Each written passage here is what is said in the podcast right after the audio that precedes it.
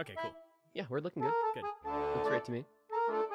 Uh, you woke up this morning. You were planning on waking up earlier, but Oh yeah. Uh, so my mom like uh, ran into my stream last night and uh, was sort of like, "Oh, I need you to go do something earlier at like three o'clock instead of at another time." And I guess she also said go do it at Monday. But like because all of that sort of happened at the exact same time, really fastly, while I was in the middle of talking about some like weird sex thing and whispering into the microphone, I like fucking completely spaced out on it. Like my mom, I, I just I wasn't thinking about it. You know, it, it's just it, it phased out of my mind because I was so in the middle of something else that like when I was interrupted by it, and it's just by something completely different. Like from my mom specifically, it was just sort of like uh, uh, like a wrench in the fucking system, dude. That's so funny. so I woke up today at like three o'clock, like, oh my god, I need to get out. I need to go and get this shit from Walmart. Oh god, the fucking mobile order. Uh, and then I, I, I hear my mom like, what are you doing? Monday.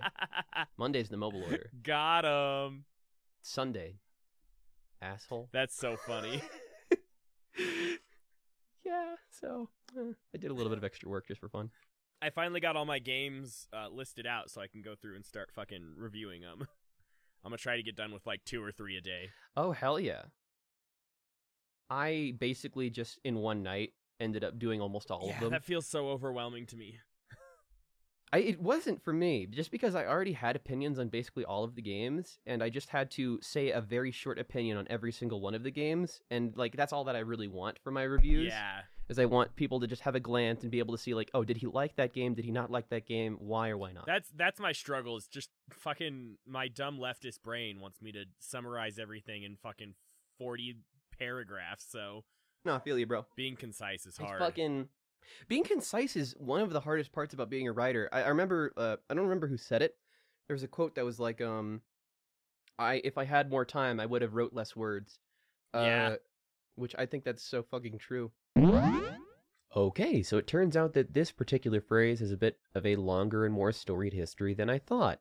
It is commonly misattributed to a lot of different people, particularly uh, Mark Twain and Woodrow Wilson, who were some of the most recent people to have made this quote about a presidential speech and also about a letter. However, uh, the original use of it actually was all the way back in 1657. A man by the name of Blaise Pascal wrote in a mathematician book, translated from French, I have made this longer than usual because I have not had time to make it shorter. It has been used uh, many other times throughout history, including by John Locke and Benjamin Franklin and even Henry David Thoreau. So, um, a lot of people agree that actually brevity is the height of whatever. I don't know. It's important. Anyway, back to the show. And it's so funny that like all of academics and all of education teaches us not to be concise through our whole fucking Yeah. life. And then all of a sudden Oh my god. like you grow up and get into the real world and everything's like, "Oh no, you you have a sentence to explain it." Yeah, fucking for real though. Like in in college and shit, they prepare you to uh, articulate a complicated opinion over the course of like thirty or so fucking pages, and like in reality, no one in their right mind would ever read that. Yeah, no one's No to one. listen to it. No one. You have to be concise with your opinions, otherwise, no one's gonna so listen to them. stupid. Teach people to make an argument in a paragraph. Like that's how long our paper should be. Honestly, if you can make your whole fucking argument in a single paragraph and still come out like the victor, then you're a better arguer than whoever you're arguing with. Like, all, I'm saying it now. All academic papers should no longer be required to be anything past the length of a tweet. I mean, yeah, fuck it. All papers are tweets now. We're all Twitter's the way we communicate. If you can't if you can't get your argument across in a tweet, then like you're not going to make it in this world. I legitimately want to become a professor just so that I can actually force people to create Twitter accounts and then submit essays to me via twit links Right? and, and, and twitlongers and like God, that'd be so fucking funny. Uh, all right, kids. Uh, tonight's assignment: I'm going to need at least five tweets about the election of 2020. It's luck. so good though. Like I fucking I'm so on board for this.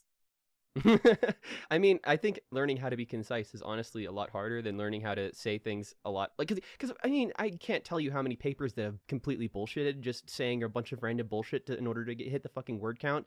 And a lot of the times, teachers don't notice. They say that they do, but they don't always. Yeah, notice. exactly. And like, it, it just wastes their time, and it wastes my time. It wastes everyone's time, and it doesn't actually help anyone. A hundred percent. Just fucking write what you need to, and then you're good. anyway. And I think that's that's how you fe- that's how I feel about whenever I read any of your fucking uh entries on our little outline here. I feel like you always have the fucking outline mastered. Like you just go in there and you're like a wizard, just like and they're all set and done.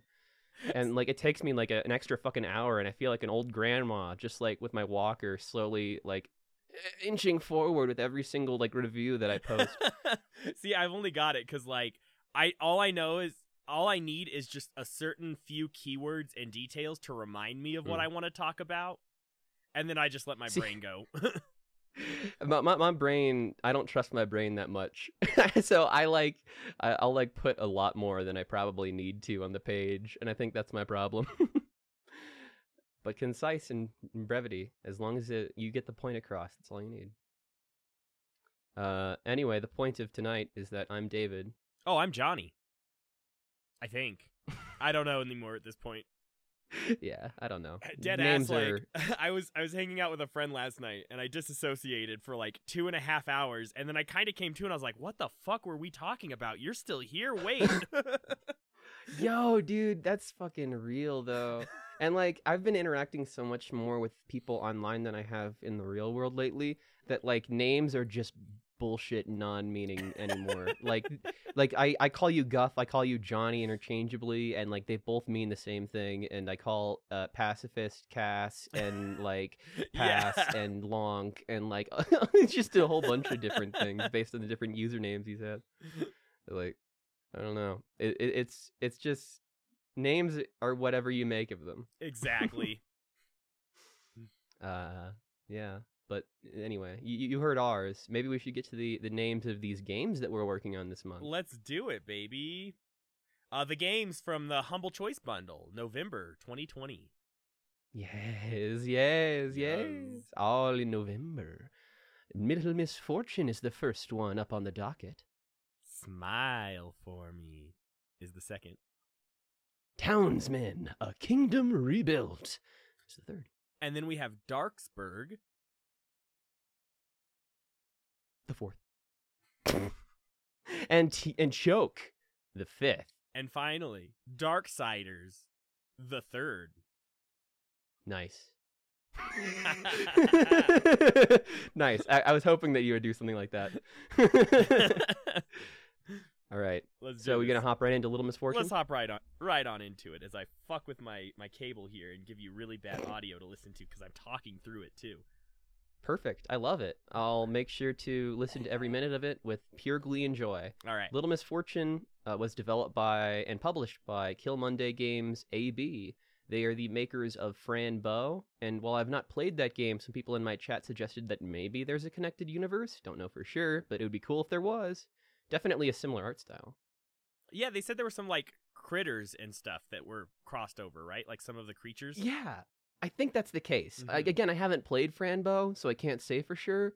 But I, I definitely felt like there was a similar sort of art style and theming from both games about like these little girls in very unfortunate, awful situations. Hell yeah. Um, so yeah, this is a very charming point-and-click adventure game about literally the world's most unfortunate girl. Uh, on the day that the narrator says she is supposed to die.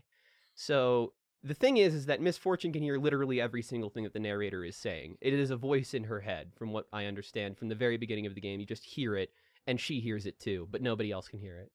The narrator often also addresses the player directly in very creepy ways, and so that sort of reminds me a little bit of like that one scene from Metal Gear Solid 2 Sons of Liberty that like literally gives me nightmares to this day where the colonel is like telling you to shut off the PS2 and shit. Like it has some moments like that in this game that, that and even some like right away that sort of immediately put me on my defensive. I was like, okay, what's going on here, game? What's going on? This is not reliable here, huh? So uh, you get to explore the town and make a bunch of really tough decisions, trying to avoid misfortune's untimely demise because you know it's going to happen because the narrator told you, and you're just waiting the entire game for it to happen. Uh, it's a little bit under four hours, and it does have actually some pretty good replayability. There's a lot of different choices to make along the way that change the sort of course and path of where you go as a character. Uh, for example, uh, in one path, I ended up breaking into a uh, gerbil meth rat lab, and then I basically had to like set an alarm off in order to escape. Uh, when in a different path, I like saved uh, an old lady's purse, and then like she gave me an entry into like the XXX gerbil club, and so I uh, snuck into there and then did a dance off, and then went a completely different path. And so you know like there's actually a lot of interesting like variability in the multiple different playthroughs even if the ending is always the, the same once you get there.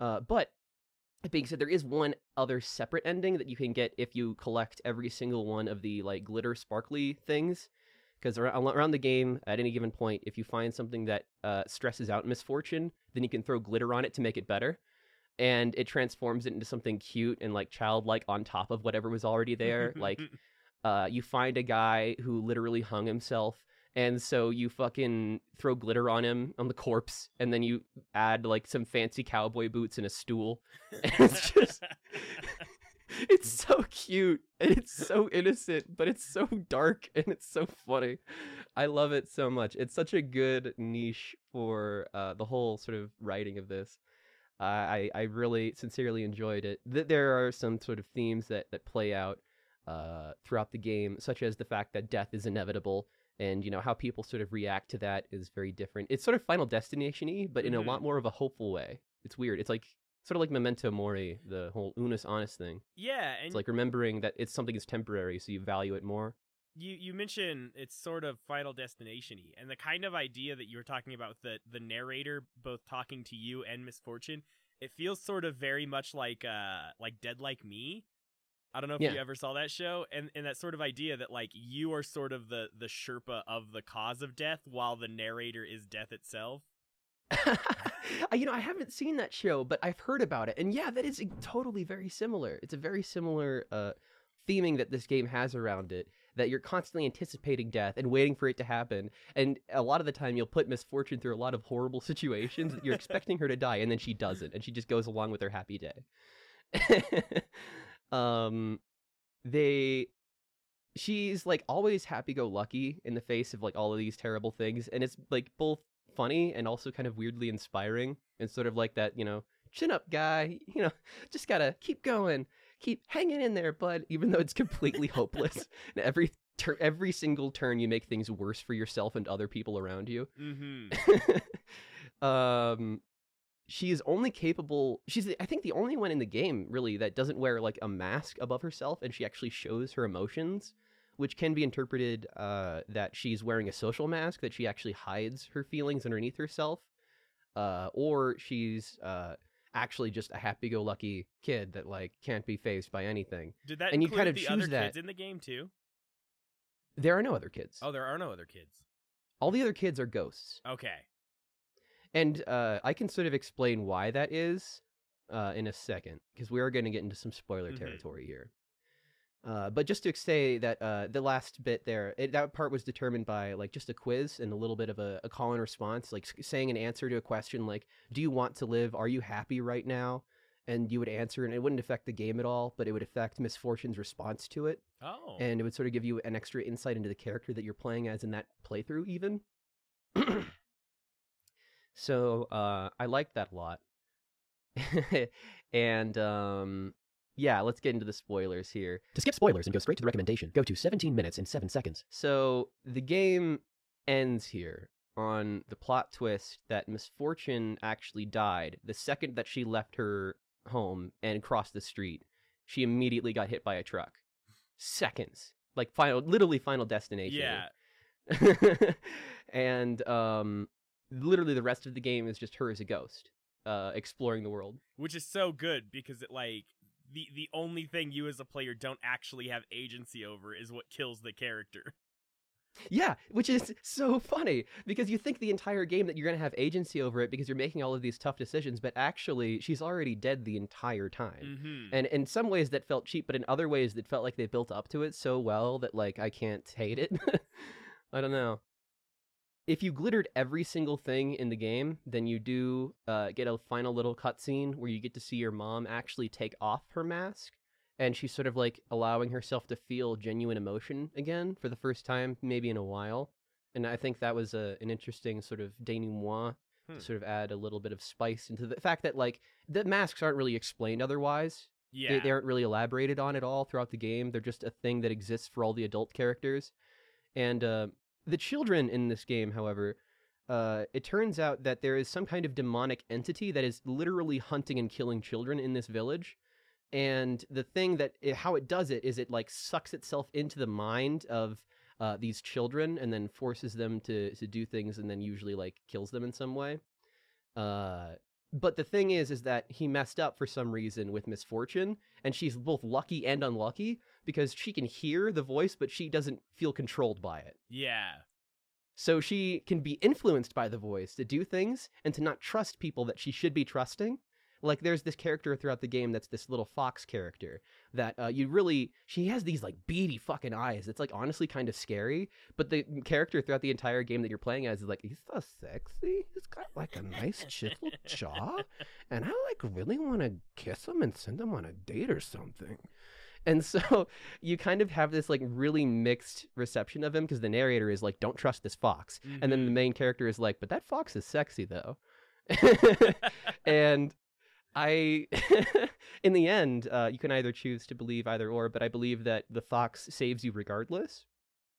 Uh, Benji, the the beautiful, handsome fox, and um, yeah, it just I, I like that the, the the first playthrough in particular, where I really didn't know who to trust, Mhm. and there was just that complete unreliable narrator uh, going on, and I, I just I had no idea what was going on exactly. The game even starts over at one point to make you think that it started over from the beginning, but it's not actually the beginning. I love it when shit games do that. God, it's so it good. really fucks with fucking you. PT. Yeah, yeah. So uh, yeah, this is very hard not to recommend, given its very short, non-intrusive length, its very charming visuals, and its very smartly written dialogue. So even though the ending felt a little bit cheap, maybe, I, I it, they built up to it so well that I can't hate it, and I thought that it was a great little experience that you should try. Nice. Uh, another fun little experience that I'm sure will make you smile is this next one. Smile for me. Ah, there it is. He smiled. yeah, I smiled for you, baby. I'm always smiling for you, baby. Oh, stop it. Uh, This is a game made by Gabe Lane and Yugo Limbo. This is their only game on Steam, uh, and the only game they've made, I believe. And this is a it's a cute it's another cute little point and clickish adventure. Uh, it's not as point and clicky. You have some agency. It's in like a 3D space, so you can wasta around and talk and interact with the characters.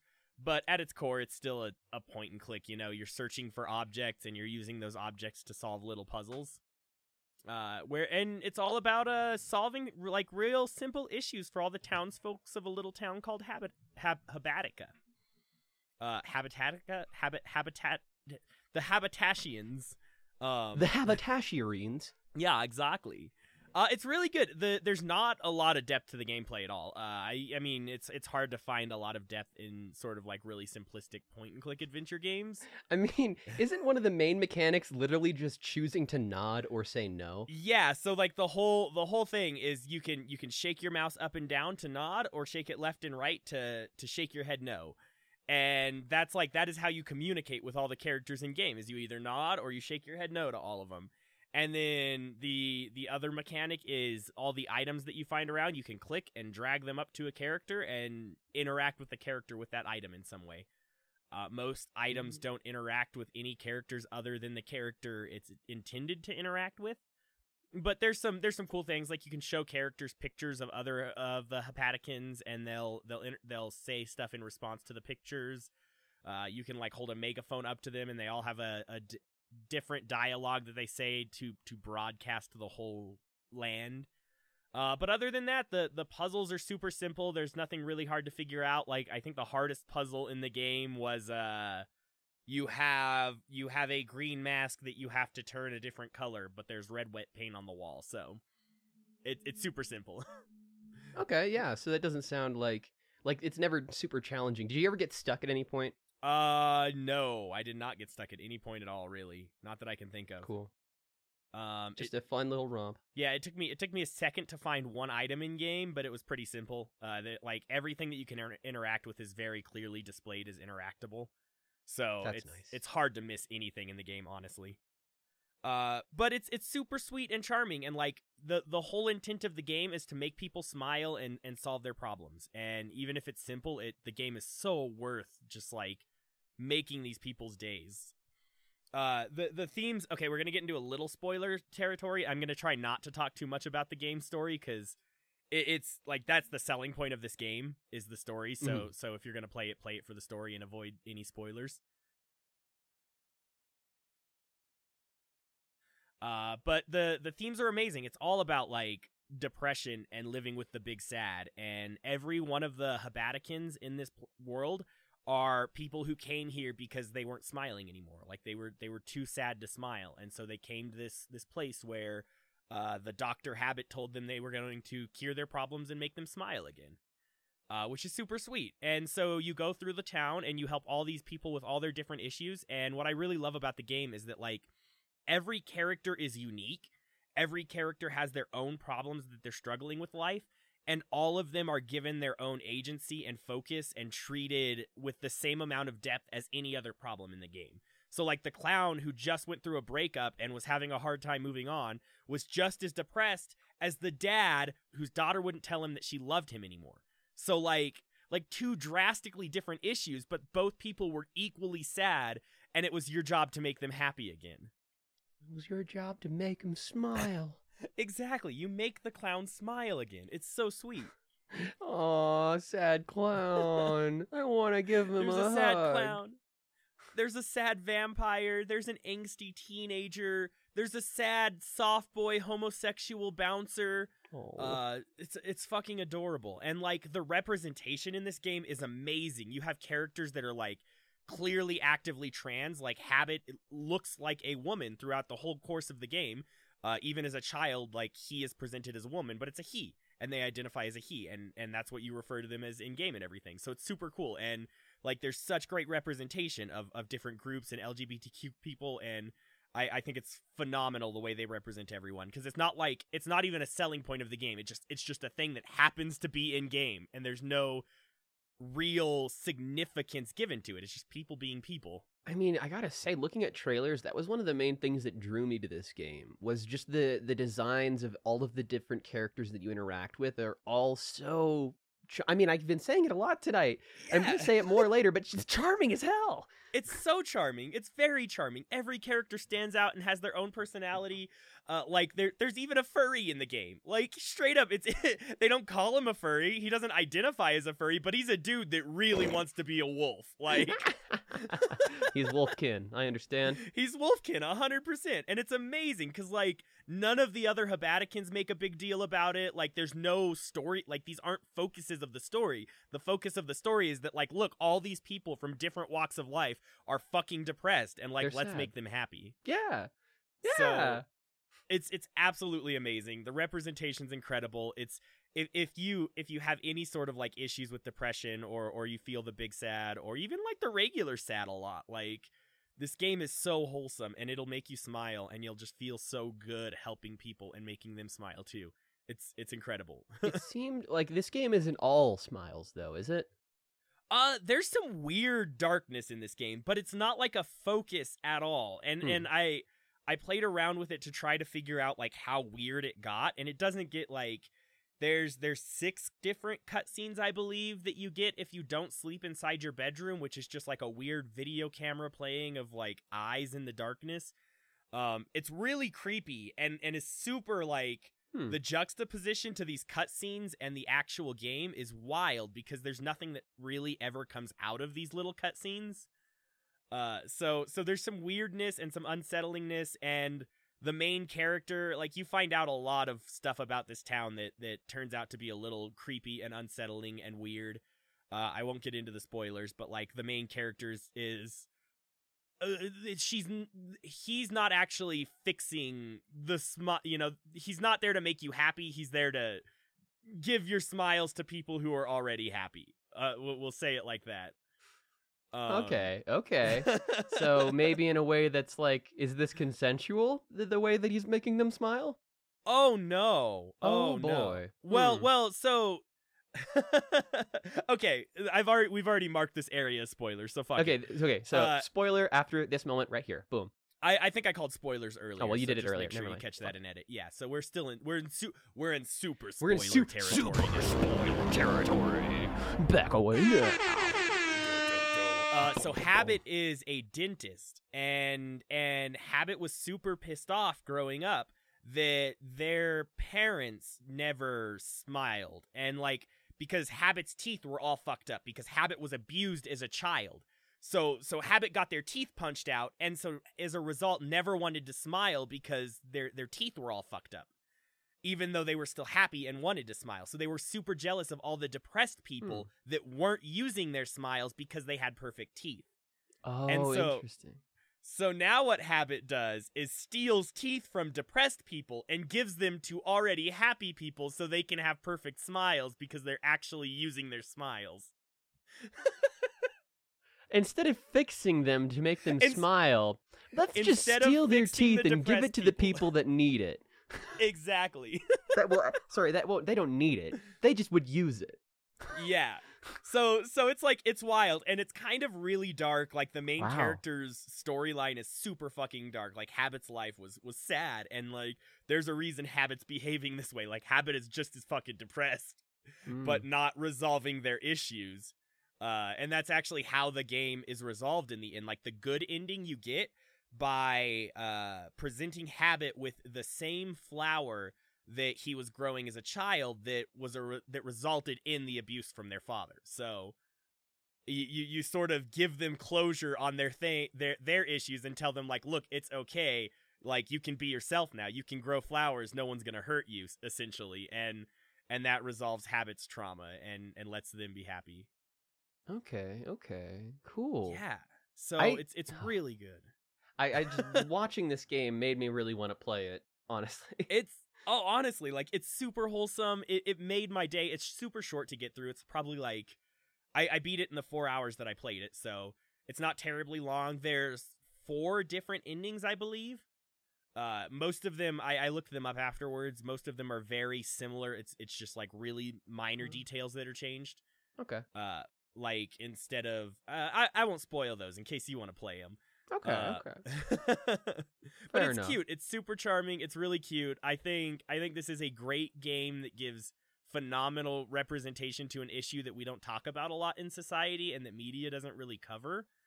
Uh, I, I think I think we need more games that like talk about being sad and and making it okay. Yeah, Play this game. I, more more self care games. I feel like would be good.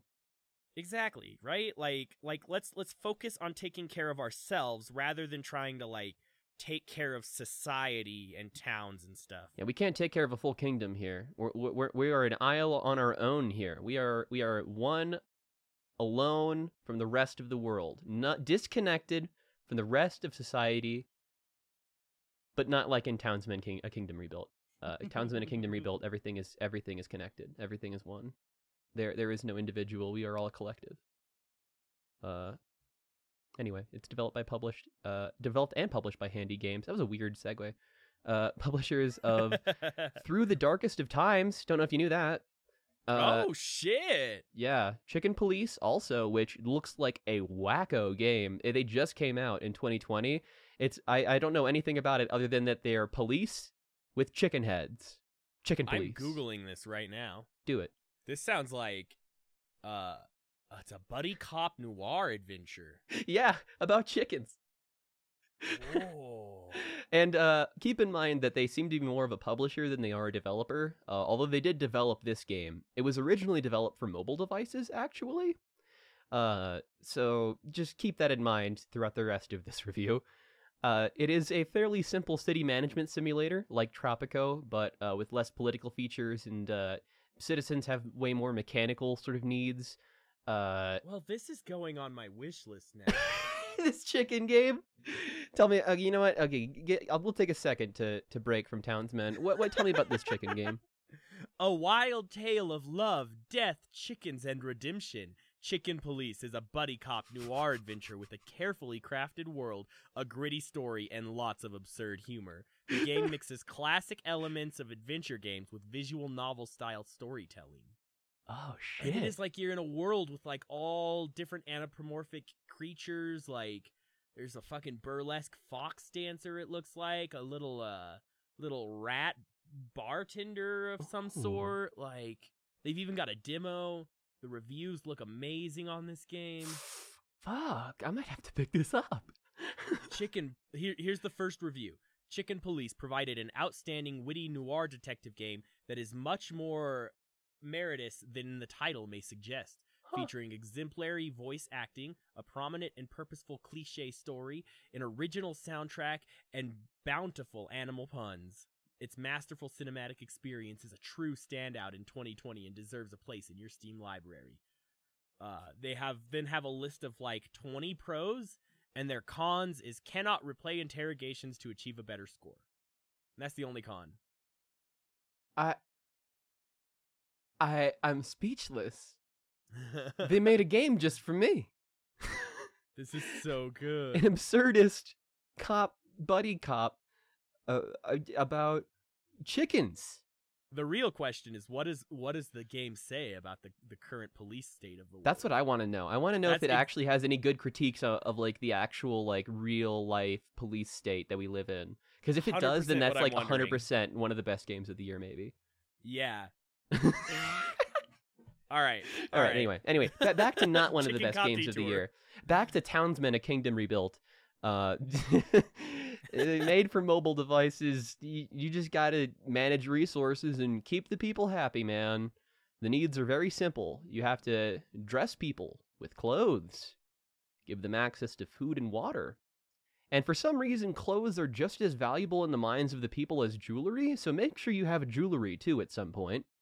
Okay. Uh, it seems it's one of those games where like you just you you just you start out with like a basic sort of situation and you can play it however you like, trying to build out your economy and sort of expand, uh, while also keeping your people happy. It doesn't have nearly as much complexity as similar games like Tropico, where Tropico has like all kinds of political elements and stuff where you can go in and zoom in on each individual person and see like well what does this person feel about the government right now and you can kind of get a minute detail about what your how your colony is doing and everything like that and there's nothing quite like that in here uh, you you know there's like progress bars for the entire population taken as a collective um rather than like as an individual uh like you you would in Tropico, where, where Tropico feels like a group of hundreds of individuals all working together to sort of make this island function. This game feels like hundreds of NPCs all uh, grabbing and moving things in, in order to eventually um like make you money. I guess I don't know Interesting. because like they won't work unless they have money, and you a lot of the time you only get money from taxes, and you can just raise and lower taxes at will. Uh, and it's so funny. So when, I think you commented on while I, when I was playing the game. It, I was I was I was like, oh, the people are happy. Taxes are going up. I don't think I caught you playing any of it, honestly. Uh, I did play it at very weird hours of the night. Uh, maybe it was somebody else that commented on that just because they know our brand. But Yeah. yeah, yeah. Uh, I would not probably play this game again. Uh, I don't have much of a desire to play it. I played through all of the tutorial stages to sort of get a good idea of the complexity of this game. And at its hardest, it just felt time consuming and not necessarily challenging. Um, Mm. so I didn't really have a desire to go back to it if for any other reason than to find something that would help me fall asleep. Uh, because it's not very interesting. Fair enough. Uh, but yeah, I'm sorry. I mean, it's okay. It's it's competent. It does what it does well. It's just not great. You know, it's it's not a bad game. It's just not a good game. It's just a mediocre game. That's how I feel about it. That's how you feel about it. This next game is no mediocre game whatsoever. It's a game that both I and Johnny enjoyed. Yes. The next game is uh, I have to refine my outline here real quick because I was super distracted during that whole last segment trying to remember Oh, yeah, the name you- of the game. You were just like reading all about chicken police, going down a rabbit hole, dude. You gotta Well, get back to the a- doctor, yeah, brother. So I was trying to remember the name of. It's a game you told me a while back. Uh, Oh, a about a game. while back. Uh, and it's uh, where the fuck is my outline? Uh, Did you delete it? Is it gone No. forever? um, A few moments later. no. Damn View, built from nothing. I found it. Yes, is that it? Yeah. It's by the developers that made Grotto. I did, I did get that right. Yeah, Damn view. That's the fucking game. They also made Nongünz, which I'm is a game that we saving saw but we didn't uh, do anything with. So Damn View, built from nothing, is the game that we were talking about. Yeah. Do, do you remember why we brought this up? Oh, why why did I bring this up? Yeah. uh just because once we once we were talking about the the chicken game, Oh, okay, yeah. it so this it is clicked yeah, it clicked the dumb fucking brain monkey brain in me that was like, "Oh, what was that other game?" I mean, to be fair, it's not like this is a very popular game right now. This trailer here was released in 2018 and it has 38,000 views, which is not very good for a game trailer. Yeah. Is this what happens to your town in Animal Crossing if you leave for a long time? I love that comment. It's like a decaying town full of like wretched uh late stage capitalism. right? Yeah, it looks like an open world point and click almost, like some GTA elements. God, that looks like so good. Right. Like a boxing I don't even know when area. the release date was or is. Oh, okay. Anyway, back to the show. Back to the show. Where is my fucking Now I have to find my fucking There it is. November outline. Found it. All right, cool, cool. We're back. We're back, baby. Gee, what what game were we even talking about? Darksburg. Uh, we had we had just finished. Yeah, we were. You just segued into Darksburg. We didn't even start Darksburg. no, we that didn't, was just I- that was just rambling about the last game about a game that wasn't even part of the bundle. We spent like 20 minutes on that. I'm sorry, David. I'm it's fine. It's fine. Whatever. Fuck it. Let's just go. Let's, we can cut it all. Yeah, we're, Uh, we're cutting all Darksburg. that. uh, here's here's the segue into Darksburg. Darksburg, a game. Uh, oh wait, I have to do my David impression. Uh, n- n- not like a game we both enjoyed. The next game in the bundle. Oh yeah, David, it's Darksburg. It's a great game. Uh, by Shiro Games, who also think- made Evoland and Northgard. I think everyone was really convinced about that David impression. I think that you really Okay, fooled good. everyone. I think that you really I, you nailed it 100%. Don't worry about it. Perfect, perfect. I'm glad. Yeah. All right, cool. You're good. Uh, yeah, so these are the same developers that did Evoland. Uh, oh, is cool. Evoland. Nice. Yeah. Wait, I didn't realize This is- that. I know, I didn't either until I looked at the developer page and Huh. it was listed. Yeah, Rock on. rock on indeed. Uh, this is a sort of top-down twin stick roguelike. It's very Diablo-esque in that like you can click to move and you can right click to attack, you can hold shift to stay still when you attack, etc. Uh, and it's super cool. There are five characters to choose from. I believe that's right. I didn't double check. Yeah, it's five. Three on the top, two on the bottom row. Yeah, yeah, yeah. Okay. Five char- characters to choose from, and all of them were like incredibly beautiful characters. They all had their own moves and abilities and all played drastically different from each other, uh, which was super cool. So, in, any character that you wanted to play, if you played a different one, it felt way different, like a different game you were playing. Yeah, and also just like I love the amount of fun that they very clearly had designing these characters. And like the little quips that they have whenever they pop up like Dr. Dolorosa, like with the make sure to maintain social distancing, folks. like right? it's so good. All of these characters are like their own distinct characters with their own personalities and like all of the animation and the detail in the art was just absolutely incredible. The suit man with his salt and pepper beard. yes, And, like and I don't mean like black and white. I mean Yeah. like salt and pepper shakers on his beard. yeah, he had literal salt, salt and pepper shakers on his beard, and he's my favorite character in the game. It's Every so character, good. Like I, when I looked at them closer, I, I didn't immediately like get a, a read off of all of them because two of them immediately appealed to me, and I was like, well, who are these two? But then I went and looked Mhm. at all the others, and every single one of them has something about them that like feels unique or fun or interesting. Like even the archer character, instead of just being a regular archer, they're an archer plus a squirrel. Which I think is so cool because the first thing we noticed was like we clicked on the character and it was like, oh, cool, she has this cute ass little squirrel with her. And then you read her abilities and you realize the squirrel actually fights too. Yeah, yeah, exactly. Like all, all of the the different features of their designs that they have on them usually incorporate are incorporated into their attacks somehow. Yeah, like the the the werewolf is all like chained up, and you can see like he has he has a collar on from when he was chained, and the chains on his on his wrists that he clearly broke free from, and that's what he uses to attack. And the innkeeper uses a ladle to attack, and all of his attacks are soup based. It's so good. All and the the the the the nun uses like a giant fucking cross uh, and she can like plant it in the ground and use it to like anchor a spot and and do crowd control stuff there. It's super cool. She ended up feeling so much like just perfect for this part of the game where you're supposed to protect a church that I think that was actually what they intended for that design to be. She has like this cross that other people attack and then like she can jump around and and do a lot of different crowd control and it was just perfect for this part where I, was, I just had to defend the church and I thought that was, was kind of funny.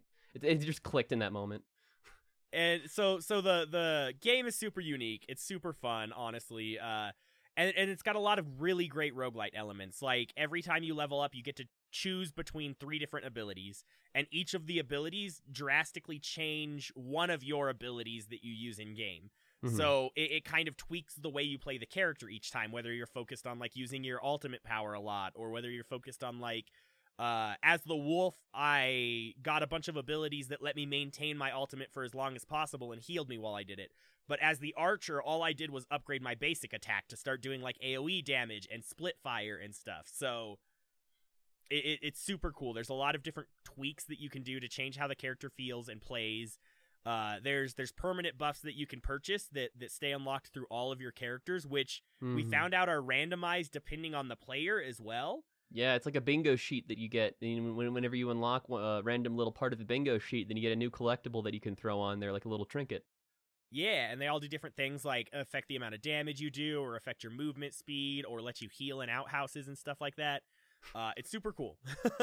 One that let you heal in outhouses was just toilet paper, by the way. Yeah, it was toilet paper. uh, and I did play this game on my own for just a, a, smidgen. I don't know if you you had the chance to, but I did notice a couple interesting mechanics. Just uh, uh I didn't play it on my own, but I re- I think I know the mechanics you're talking about. That you can use AI for the characters, and you can mm-hmm. also like set them to defend different areas and stuff. Yeah, yeah, You have an AI that follows you around because the game is really meant to be played cooperatively. And mm-hmm. so instead of going in alone with no friend, you go in there with an AI uh, companion, and they kind of fight with you. And yeah. um, I thought that was cool, but also what was I going to say about that? Um, oh, and also when you try to upgrade an ability, the whole world pauses. That was a problem that I had playing oh. the game in multiplayer. Uh, where like when I would try to select an ability, I would have to find a safe spot and try to like kind of hide in a corner while I was looking at the yeah. different text. And the game just pauses when you're in single player. So if you wanted to learn a character, you can totally do it way easier and learn all of their abilities and everything, and actually read everything uh, in single mm-hmm. player. So that that feels like the way to go about that if you want to learn it which is like which is something I'd recommend in this game because there's not as much variance in each playthrough. It's definitely like it's a roguelike you can master. You can really learn how to play the characters and understand the upgrade paths and what they do. And and you're not going to receive nearly as much variance as in this game as like a game from like Binding of Isaac or something. So yeah. once once you really know a character, it's not like you're going to break the character through a run through. Uh, and it's not like you're going to have a detrimental run through. So that was one thing that I didn't love about the game. Like I loved mm-hmm. almost everything about this game except for just the fact that it's a little bit short and that there's only the one place that you get to fight in, that being Darksburg. Yeah, yeah, I was just about to get to that. Is that like the map does not change very much at all on on subsequent playthroughs or anything. It's it's very straightforward. It's the same sort of I think it's four missions that you do throughout. Uh, it's it's the same areas that you defend. There's very very little variance in the map, and there's only the one final boss that you fight as well. So there's a little bit of variance in the terms of what kind of hazard that you face, because I don't think that every yeah. time that we did it, we actually found the purple fog that like tried to kill us every time we walked yeah. through it. No, that was only on that one playthrough. Yeah. So yeah. so there's some variance in like what might pop up in the worlds, but overall the experience is very linear and very much the same. Mm-hmm. Which I mean, I don't know. It's not like that bad because like the game itself is very fun, and I want Oh, I find myself 100%. wanting to go back to it, regardless of the fact that it, it is a little bit samey. I just feel like I could actually beat this game and get close to 100%ing it without investing too much time into it, which actually Versus really another appeals to me. roguelike, yeah. Yeah, like I the fact that I can actually play this and get pretty far in it without having to dedicate hundreds of hours into it, I really appreciate. Because I don't have that much time in my life anymore to play 300 hours of Binding of Isaac to unlock all the extra upgrades. I love that game so much, but goddamn, it takes so long to upgrade everything. and with the new DLC coming out too, fuck. You have to do it all over again. Hooray! right. but yeah, and and on that note, like every successful run you do in this in this uh, pre-setup run, basically, uh, it unlocks an ascension level, which makes it more difficult and also gives you better rewards. So there is some sense of progression still, and and variance in that sense as well. So we Yeah, only got like- to the first ascension level, so I don't know how drastically it changes and how many like mini boss mobs might start spawning more, maybe or something. That's true. I mean, I, I feel like it's sort of the same deal that like if you're gonna play Diablo three multiple times, and each time that you do it, you're gonna go the next difficulty higher, and it's sort of the same idea. Except you're not hundred carrying the same character. You're actually like trying again on a new difficulty with like a brand new character. Yeah. And and the game was very recently released. Like it just came out of early access in September, I believe, and the developers are still supporting it. So I I I would expect to see more content updates and more le- maps and levels and bosses released. I I think they are working on that most likely and it's in the future. Uh but but as of right now, it's it's pretty it's pretty low key on the amount that's included in it. Honestly, even if they aren't, I would still prefer this game over something like Torchlight. Yeah? I mean, like Yeah. maybe not Torchlight two, but certainly the first Torchlight. Uh, oh, absolutely. Like, there's no reason. Like, there's you know the three characters that you can play as in the first Torchlight, and it's all single player. And uh, it's like either like very basic fighter, very basic mage, or very basic like thief. And Mhm. uh, in this game, it's like every single character has is so fun and so different and so vibrant with their personality that I I even just want to chill with them. Like I just want to hang right? with them. I want I- eat that man's soup. That's what I'm saying. I want to eat. I was about to say that. I want to eat that man's soup so bad. It's golden delicious, man. I want to right have it. uh and there's not there's not a lot of story in this game either uh all the story was kind of confined to like loading screens and some minor descriptions and the environmental storytelling which was pretty good uh, david kind of touched on that earlier i deliberately left a spot here for david to tell that story but he already told it so Oh, did I? Oh, I didn't even. Really. do you see it do you see it right there one great environmental thing david enjoyed dot dot dot dot Was that the the fog? Yeah, uh no the the the the church Oh, the church. Yeah, the fact that I like I I I that that part was like kind of hard in a, a lot of other characters, but then when I did it with that specific uh, nun character that fights with the cross, it dude, that part was so simple and easy to do. It was like, oh my god, this character was just built for this one specific part of the game. it felt tailor made to it honestly Yeah. Uh, yeah, and the the Good whole stitch is like plaguey zombies are attacking the city, kill them and kill their boss. You know, uh, you're not given a lot more information other than that, really. Uh, so so it's it's a good game. I really really enjoyed it. The gameplay is fun. The loop that like the core loop is really good and super engaging. All the characters are great. As is, I wouldn't recommend buying the game at full price, but that's Yeah. why it's perfect in a bundle like this because it's you know you're basically getting it for hella cheap or hella free. So I, I would 100% redeem it in this bundle and then like play the other games for a month or two while you're waiting and then see if some new content has come out. Yeah, and then also play with us, please. And then play with us, please. As Conway's been begging us to play for like three days and we keep It's blowing him off. true. it's true. I mean, we haven't been blowing him off so much as we have been busy doing other things. Yeah, that's true. Yeah. but yes, I, I, I am here for it. We will we will probably uh, maybe we could play some tomorrow. I would love that. Yeah. Uh it would really uh it would really uh uh uh ch- ch- choke up the the This is a rough one. Oh do a segue no! Oh no! Oh no! What a bad what a bad segue. Oh no! Oh, are are you uh, choking? Oh oh oh no! Oh no, David. Oh no! What a bad segue. I think you're choking. Uh, oh oh no! so the people that made this game are called oh OhNoo Studio. I think that's the segue that he's going for here. Uh...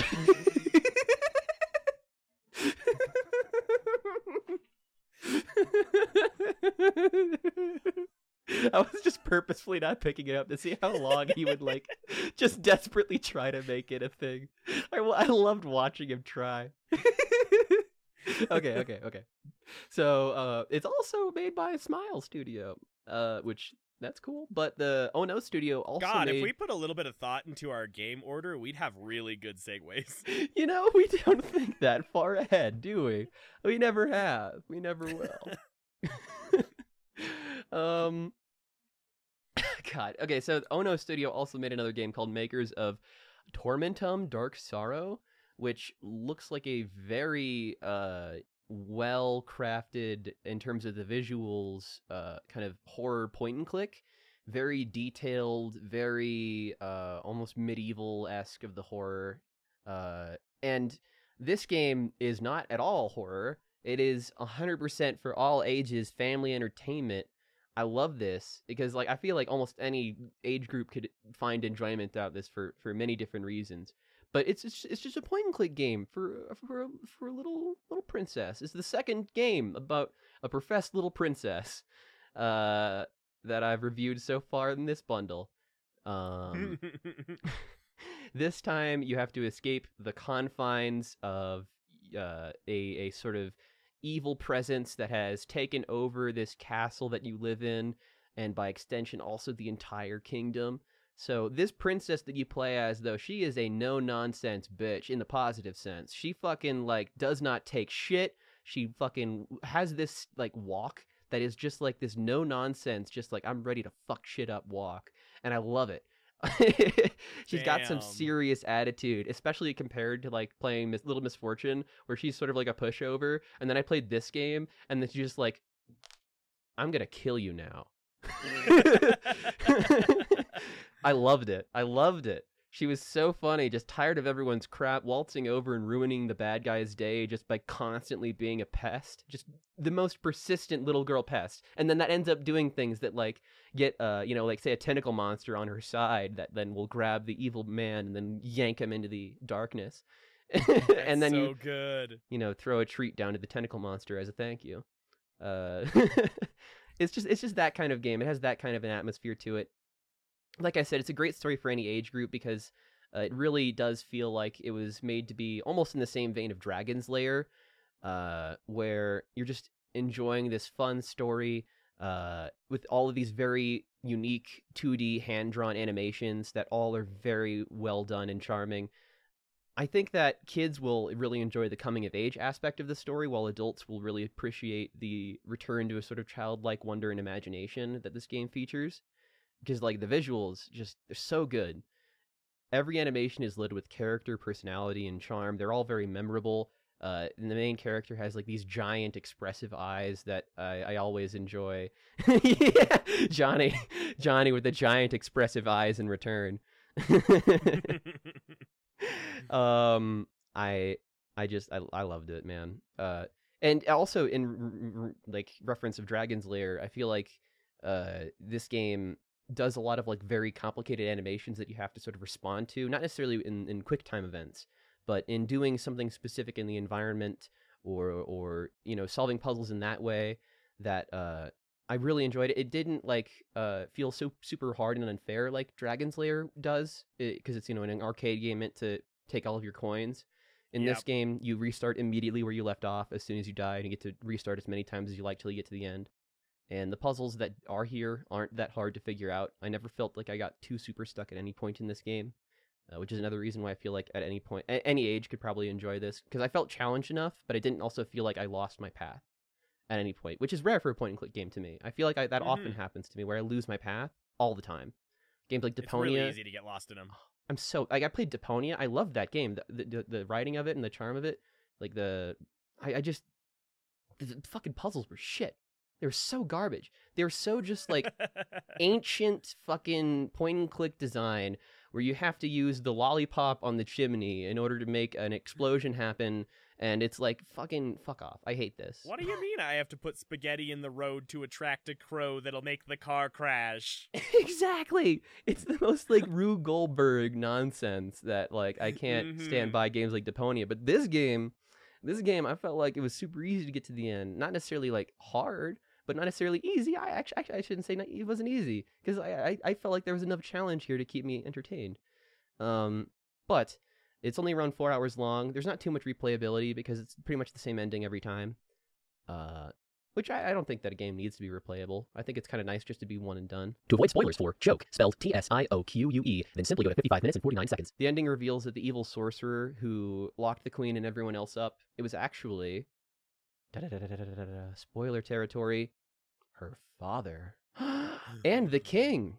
But it turns out that the king and the queen are actually just analogs for mother and father, and the entire Oh, game is taking place in the child's imagination.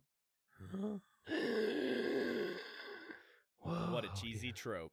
I, it's a really cheesy trope, but I got to admit that at the very end, uh, when the dad finally gave the girl a hug after the girl was like so suspicious of him for such a long time, it was really heartwarming, and it was like, oh, I love this. That's sweet. Yeah, and after the game, you can tell that basically what who developed this game it was the parents of the child, probably named Chiok.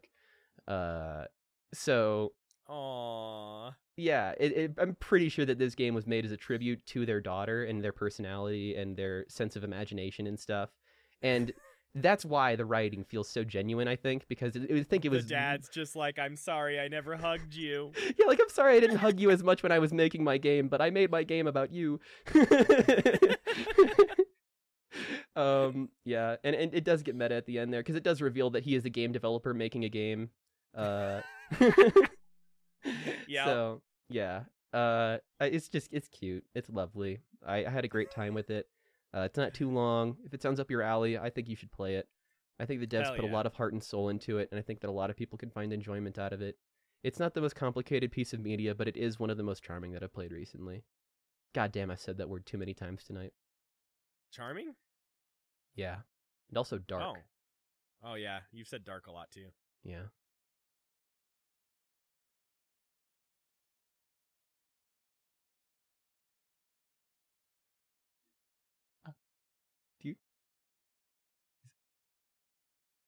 But you haven't said dark a lot. Three! Darksiders three.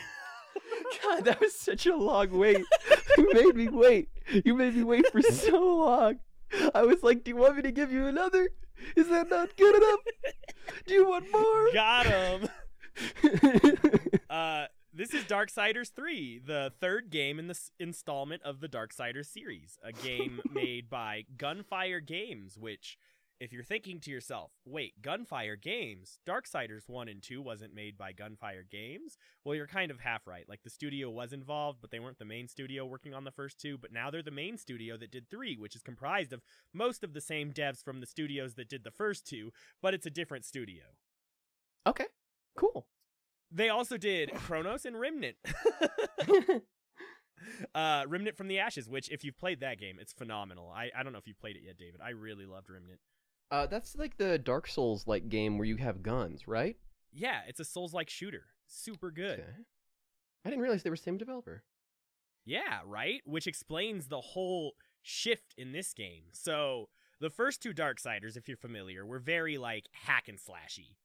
Uh, but this one takes a much more Souls-like approach at the series. Hmm. and I'm really here for it. Like, and, and I mean, like when I say a Souls-like approach, I mean it. It is very Souls-like. It is. It is a dodge-focused, uh, uh, slash, uh, fucking what action game. It's a dodge-focused action game. Yeah. Uh, and it's even it it it it parodies or mimics or or simulates Souls to the point of that like the items on the ground look incredibly similar like they're the same sort of shade as the, the items you find on the ground in souls and you pick them up and they're just like one meaningful item that helps you later in the game kind of thing Yeah. Yeah.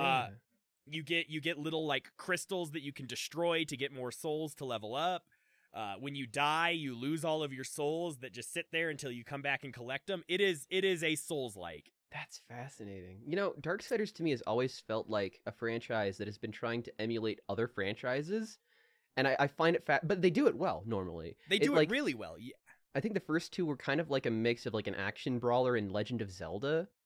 Yeah. Well, that's the thing too. Is it, it's very like they they did not sacrifice the sort of like Legend of Zelda Castlevania aspects of the game. Oh, Either. cool.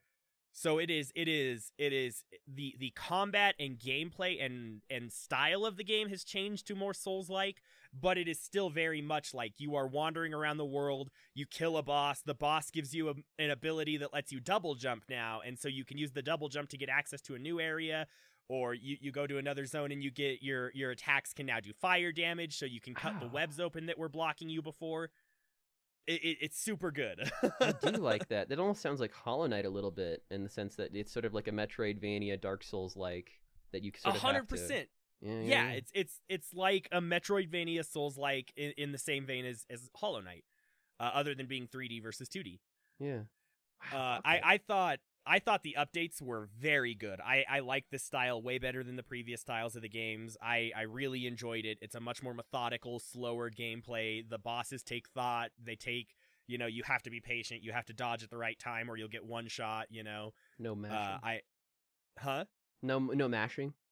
Yeah, no mashing, uh, which is great. I've never played a Souls like game on the PC versus on a controller, uh, and I I realized how e- how much easier it is to not mash when you're playing on PC because the response of a mouse versus the response of a controller.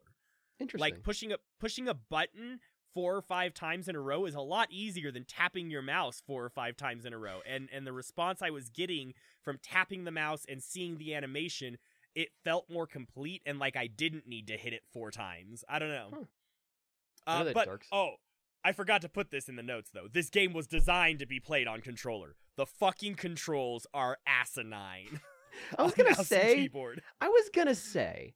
If this is a Dark Souls style game and you were playing it on PC using PC controls, I can't imagine that that was going well for you because notoriously Well- they are horrible with PC controls. Well, so the PC controls were great. Like like the the movement, the response time, everything was phenomenal. But the fact that keys like sprint were bound to V on the keyboard, uh yeah, I know, right? And to throw things, you had to press X to open up like the the the aiming menu and then you had to middle click to throw rather than pressing left or right click. Uh, it was super unintuitive. I got stuck on a part of the game for probably 20 minutes because I could not figure out how to throw things and I just had to go through my keyboard and push buttons over and over again until I found the button that threw it, which ended up being middle mouse button. I mean, I guess you could have gone into your key bindings, but fucking hell, like that's ridiculous. yeah. Oh my god. So the controls are hella whack if you're playing on mouse and keyboard. I'd recommend playing with a controller. Uh, but it was good. It it really it felt like a very fresh take to the to the series. Uh, I, I really like when developers aren't afraid to sort of push the boundary and explore what the series can be rather than being like, it worked for the last two, let's do the same thing. uh, but on that subject, there is a setting at the start of the game that you can change the the style of the game to be in vain to the first two. I didn't change it. I didn't see what it was like. I don't know the difference in how it plays. But one of the very first options you're presented is to play with the the controls for Darksiders 3 or you can you can change the gameplay to be more hack and slash. Oh, So- interesting. So you can actually make it like a little bit easier if you wanted.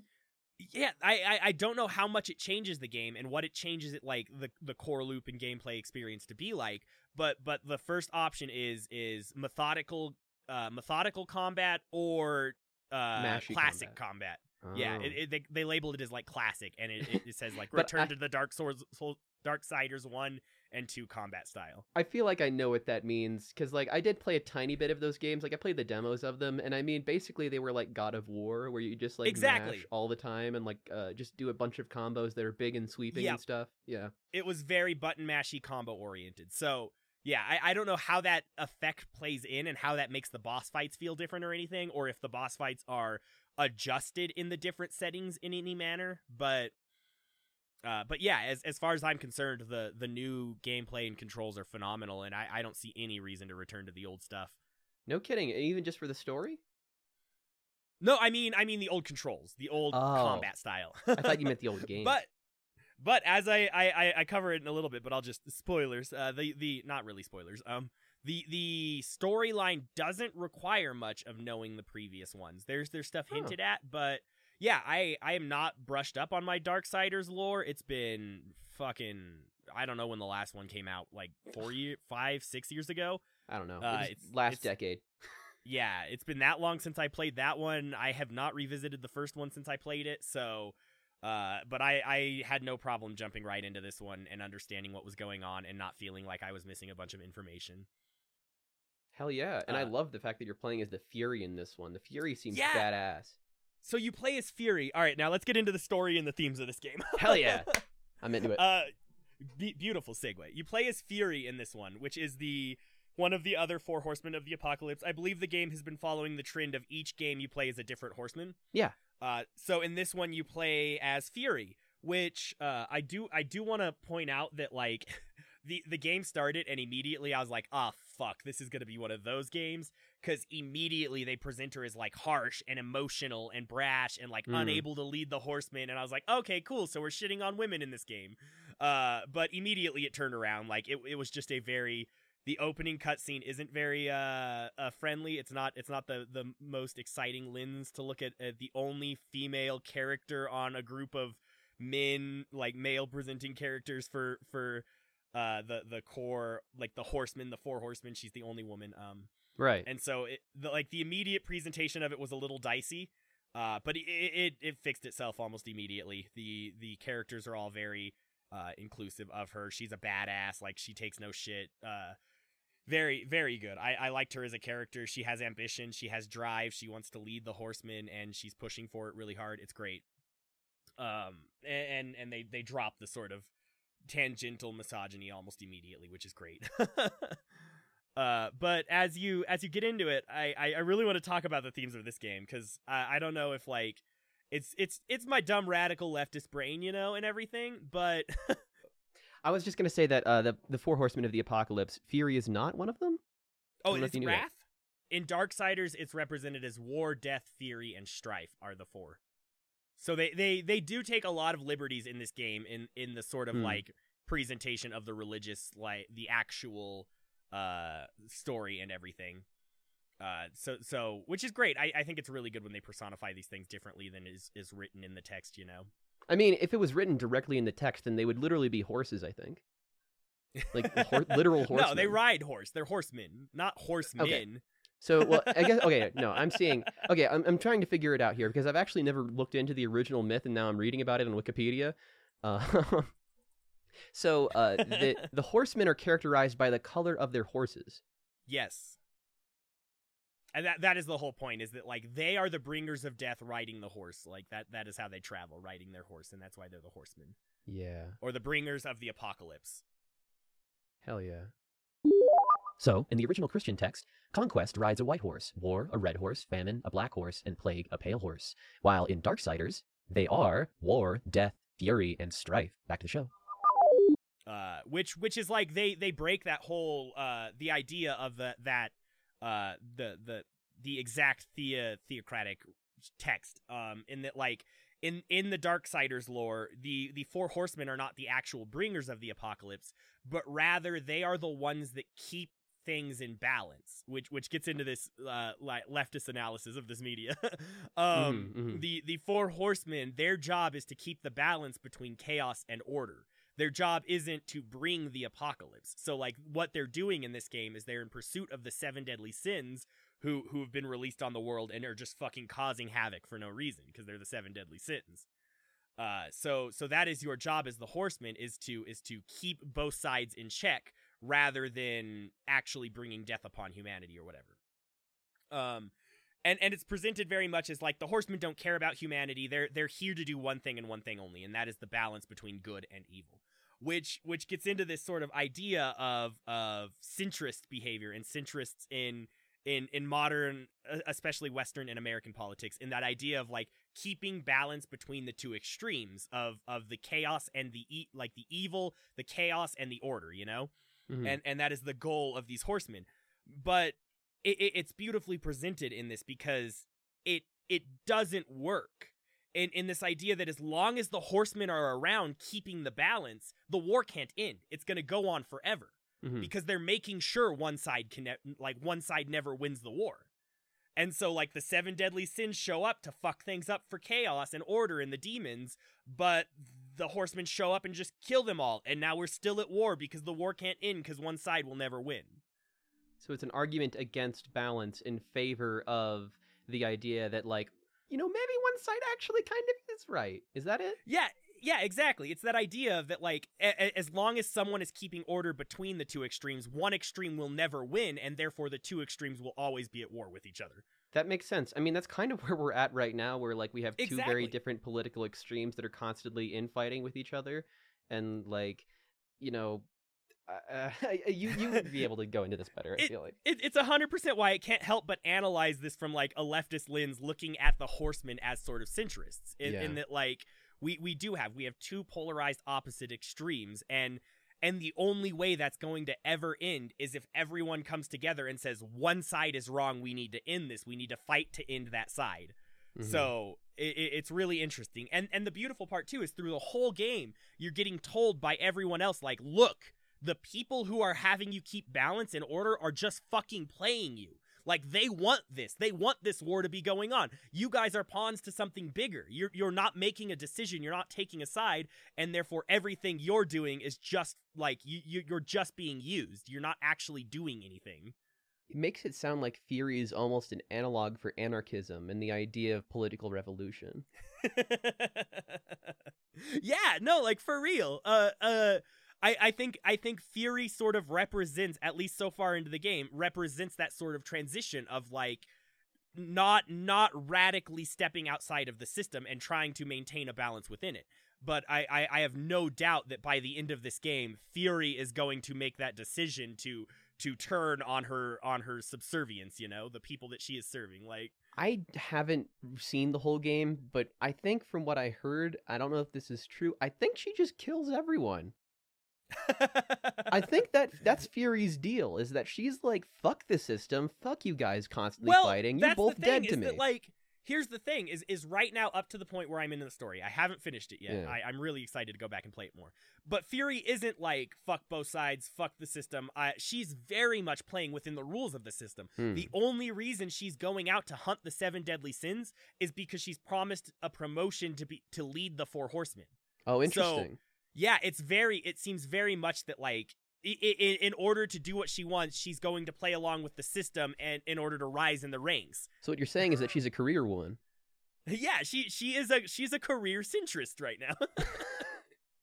She, I, Um, she she totally reminds me in a weird way of like those like when I played Vampire the Masquerade, there was that same sort of character archetype of like the New York uh man-made woman or not man-made. That's a weird way to say that, but like self-made. Uh, yeah. Yeah. A hundred percent. So it's it's really interesting in that like leveraging that like oh well she's the only one who can do this job so she's gonna get what she wants out of it too and that like that's how she's gonna move up in the ranks. mhm. Uh, but but I have no doubt with with the sort of themes and things that are planted right now, and and the way they're talking about the the council that is controlling the horsemen, that that Fury's going to wake up to that and and try to move outside of this. I mean, Hmm. the game starts with uh, I believe it's War being punished, like he's in chains when you come there, and Fury's like, "What the fuck is going on? Why why is one of us chained up being tortured?" Like. I, that must have been uh, the end of one of the first two games. Yeah, it probably would have been the end of the second one. I really need to go back and play him because, like, I I I haven't analyzed the Darksiders like lore and everything from this sort of lens. But now you want to go back. Interesting. yeah, I want to go back and see if they're following through with this sort of like uh political comparisons and talk through the other games. And like, it's all the whole game's you know it's all about religious theocracy and everything because yeah. it's about you know the traditional Christian Catholic texts of the four horsemen of the apocalypse, the rapture, the seven deadly sins, like all of that. Yeah. So it, I it- mean- it's really interesting, and and it's hard to avoid political and theocratic talk and analysis when you're talking about these subjects, anyways. So Yeah, it's a it's a game about the end times, the end of the Yeah. world as we know it, and so the, it And- kind and- of gets political there. exactly. And and one thing I really love about it, well, I, I have a quote that I have to talk about too, which which really started firing this sort of leftist analysis of the media. Uh, and it's that when when you meet Vulgrim for the first time in this game, who is the he's the sort of demon who sells you things, he's the shopkeeper. When you meet him for the first time, uh he he tells you he's like just bring me souls and I'll give you fucking items and upgrades. And Fury's like well what kind of souls do you want? And he's like I don't give a fuck. Both sides. Like bring me human souls bring me angel souls bring me demon souls. My prophet's souls baby. And And and Fury looks at him and she's like, "You're just a blind capitalist profiting off war and feeding off the scraps of destruction." So this character Like, sounds like a she- personification of the gun lobby. yeah, like like Fury straight up calls him out that you're just like a fucking capitalist and all you care about is that, that you're profiting off all this destruction. So, Wow, holy shit! I mean, that, if that isn't the so gun lobby, then I don't know. It yeah, it's beautiful. It's Wow. really beautiful and I loved it so much and that that's what jump started this sort of analysis and this thought of like, "Oh, this is this is about more than just, you know, fucking seven deadly sins and and horsemen." Uh so I I'm really excited to see how it plays out and everything How many human Uh, lives have you taken? in the game. Yeah. How many humans are left? Are they alive? Uh, not a lot. Yeah. Uh, there's actually a cutscene where you meet some humans, and and you almost you're like, why the fuck would I keep you alive? I don't care. Like my job is to keep balance between the angels and the demons. Humans are, and, and that's that's something I wanted to talk about in this analysis of like the the uh the religious idea of this and and so many people put so much emphasis on religion and this game totally shits on that idea because it's like look if these fucking things exist to humans like to to to angels and demons and the seven deadly sins and immortal beings like humans are just dumb monkeys that figured out how to make a TV they don't give a shit about us like and, and that That's so how it's treated throughout the whole game and it's beautiful like They're literal gods I- ab- um, above everyone else, and so their politics sort of supersede everyone else. Exactly. So like the first time you're introduced to humans in the game, you're literally like, "Well, I I should just kill you all right now." Uh, and the only reason you don't is that the there's a maker with them, and he's like, "I'll upgrade your weapons. Like, le- let us live, and I'll upgrade your weapons." Wow, really? Fury. Yeah. Oh my god. but yeah, like the whole time she's just like, "I I have no fucking reason to like even talk to you guys. Like, fuck off, you dumb monkeys." I need more souls. You're just money. Uh so yeah I, I really i'm really really enjoying this game. I i think it's worth it if you're looking for like a souls light fix. I think the story's good the themes are good it's a lot of fun the gameplay feels really tight uh i i'm really excited to play more of it. It's a really fresh deviation from the previous games uh, and, and you don't need to know the other games to jump into it so i i think this game is a phenomenal hit like i i absolutely recommend getting it Nab that shit this bundle. I know what I'm gonna be playing leading up to it. Hell yeah. Gonna be playing the originals. uh yeah, that's it. That's what I had to say. That's that's the bundle. That's all the games today, baby. Yeah. Well, shit. Well, we don't have guy- we don't have any extras this time. We're gonna be doing the extras next time. We got Tori that I'm gonna be covering. I haven't Hell touched it yet, but I'm very excited about it. It's the only Uh, one that we're what's getting. your game? What's your game of the month? So uh, my game of the month is I I I think it's Little Misfortune. I think it was the most entertaining uh, game that I played so far that I haven't Mhm. yet covered. Uh, but um, yeah, like it, it has a very good sense of humor. Uh, I think that it is very unique in that sense that it is so dark but also so innocent, and I feel like that's a, a very specific vibe that not many other games hit on. Uh, yeah. And also, just maybe it's because I've been watching a lot of horror movies, but just the whole anticipating her death the entire time, and every time that it didn't happen, feeling like, oh, right. That's so good.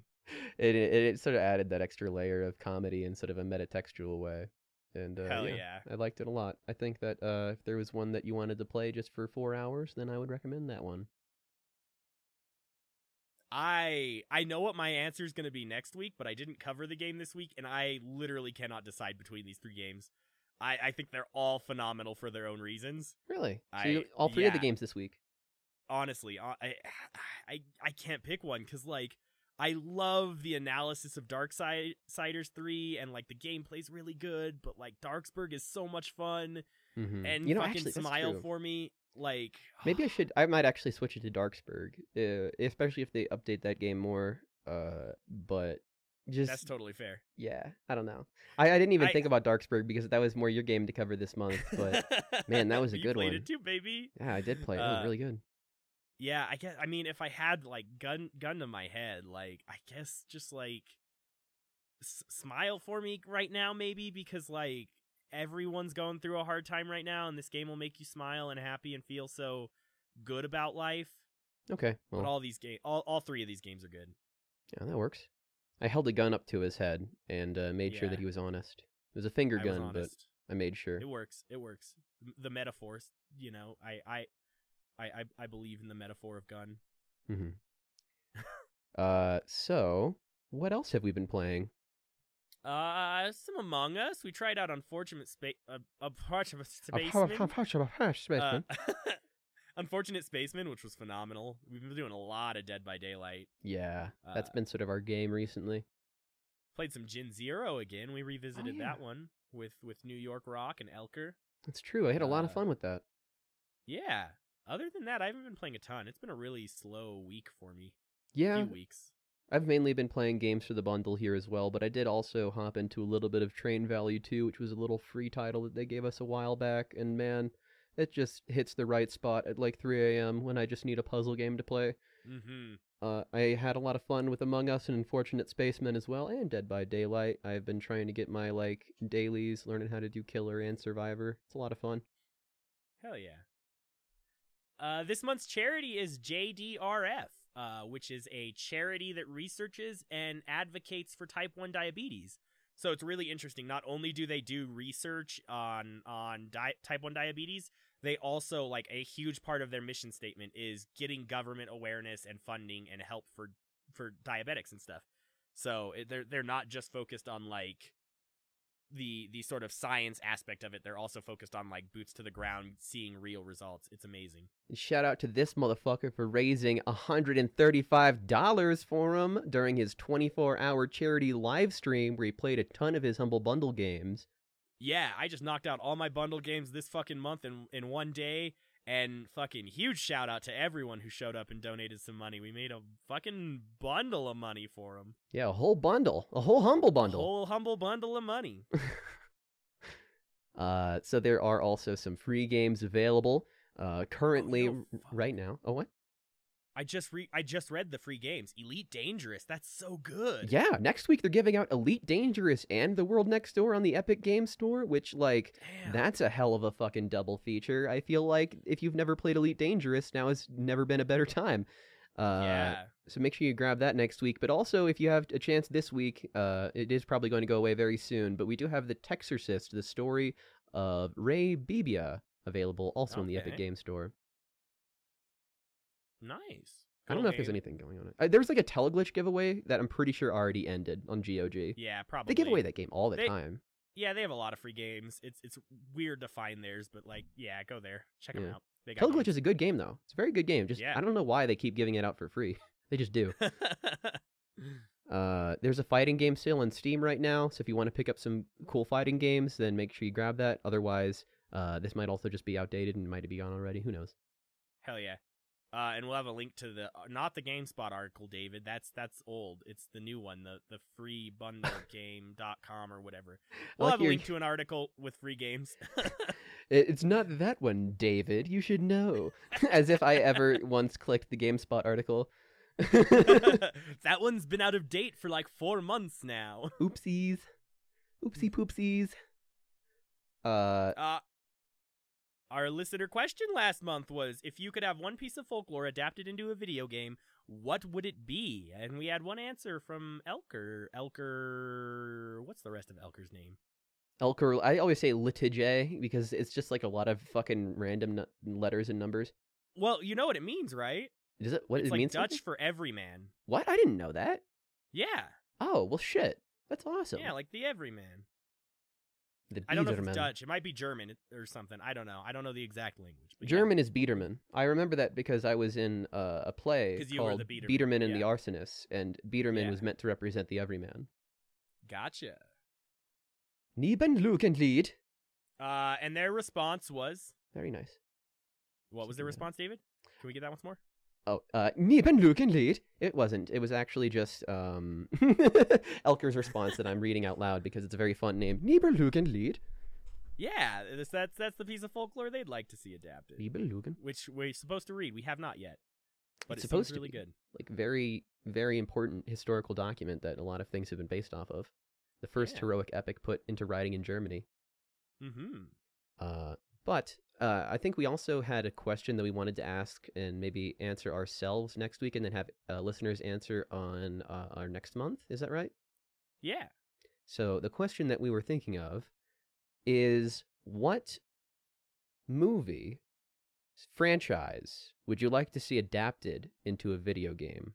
Sort of like Friday the 13th, uh, Alien versus Predator, that type of deal. What, what, what do you want to see? Hell yeah. And that's it. That's our show today. That's it. We've done it. We did the show. God, we had a, an hour and 30 minutes.